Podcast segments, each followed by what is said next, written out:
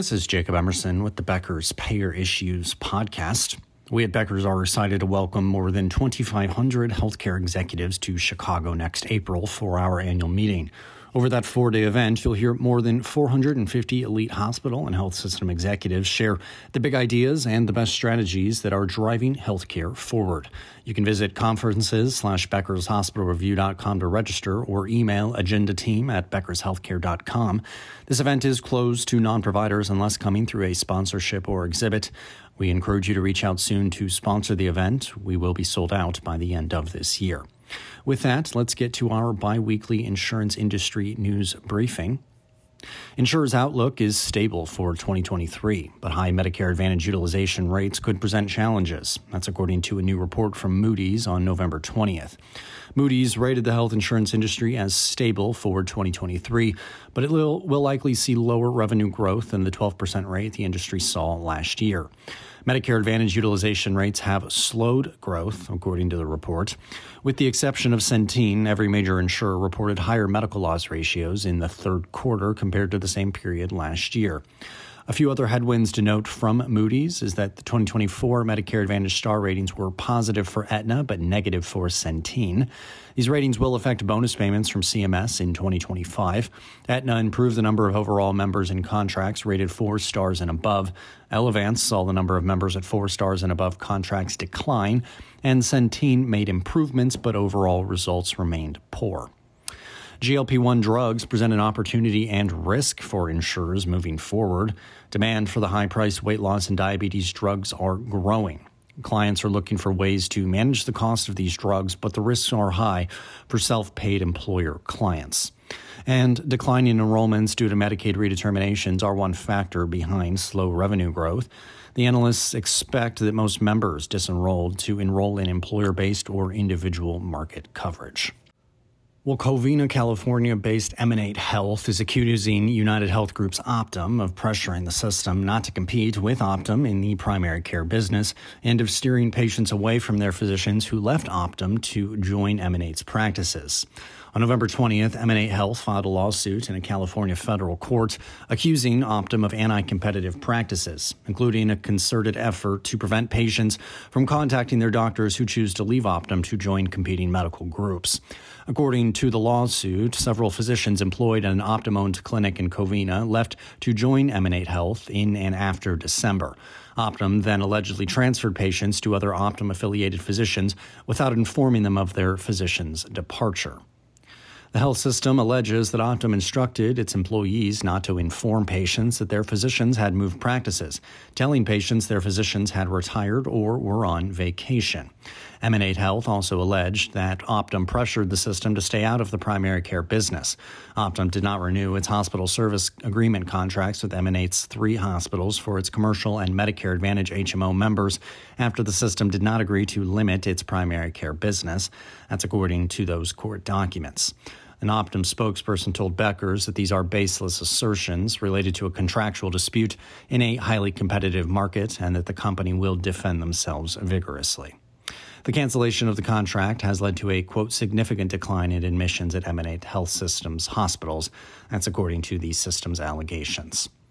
Well, Optum has also named Shawna Gish as CEO of its home and community care divisions. Ms. Gish has been with United Health for 14 years, most recently as CEO of Optum Health Solutions. Optum Health Solutions named Patricia Horoho as CEO in September, alongside her other role as CEO of Optum Serve, which is the company's military and veteran health services arm. Well, health systems have been sparring with Medicare Advantage plans over delayed and denied coverage, and some have dropped contracts or some of their contracts with the private plans altogether. Medicare Advantage denials increased almost 56% for the average hospital from January of last year to July of 2023 that's according to new data from a joint AHA and Syntellis report. The denials and inconsistent reimbursements led to a 28% drop in hospital cash reserves. But Medicare Advantage, of course, is in, is growing enrollment, and insurers see a lot of opportunity with these plans as more and more people become eligible for Medicare.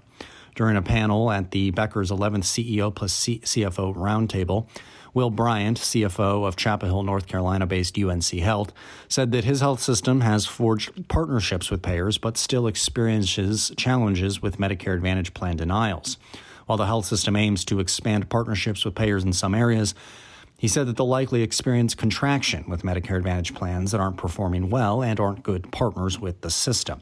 He said, quote, we will ultimately pick a couple of partners moving forward, and I think a lot of health systems are going to do this as well.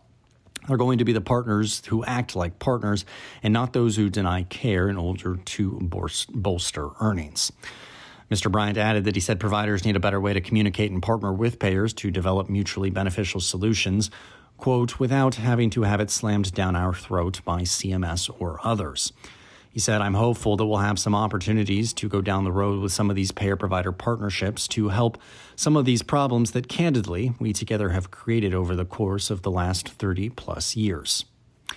And finally, as the nation's largest insurers have evolved to become health services organizations, several Blue Cross Blue Shield companies are following suit and launching provider subsidiaries as well. BCBS plans have spent the last year reorganizing to better compete with larger insurers through corporate restructuring, mergers and acquisitions, or the launch of healthcare delivery subsidiaries. In recent years, BCBS plans opened medical clinics that exclusively served their members. Premera Blue Cross partnered with Kinwell Medical Group in Seattle last year to open primary care clinics for its members in Washington state. Back in 2016, Florida Blue and Alignment Healthcare, a Medicare Advantage provider, opened six clinics for their members in Florida. This year, Blue Cross Blue Shield of Arizona launched a new primary care company, Prosano Health Solutions. That new subsidiary has opened its first facility in Maricopa County, with three more locations opening next year. In October, Blue Cross of North Carolina announced that it intends to purchase 55 North Carolina locations of FastMed, a national chain of urgent care clinics. FastMed offers preventive, telehealth, occupational, primary, and urgent care services at clinics across North Carolina, Arizona, Texas, and Florida. If you'd like the latest health insurance industry news delivered straight to your inbox every morning, subscribe to the Becker's Payer Issues e newsletter on our website at beckerspayer.com. If you're interested in engaging in dynamic conversations with hundreds of top health system executives and gaining valuable insights for your business, you should join 300 plus sponsors and exhibitors at Becker's 14th annual meeting, which is taking place April 8th through 11th in Chicago. You can email Jessica Cole at jcole at beckershealthcare.com to reserve your spot today.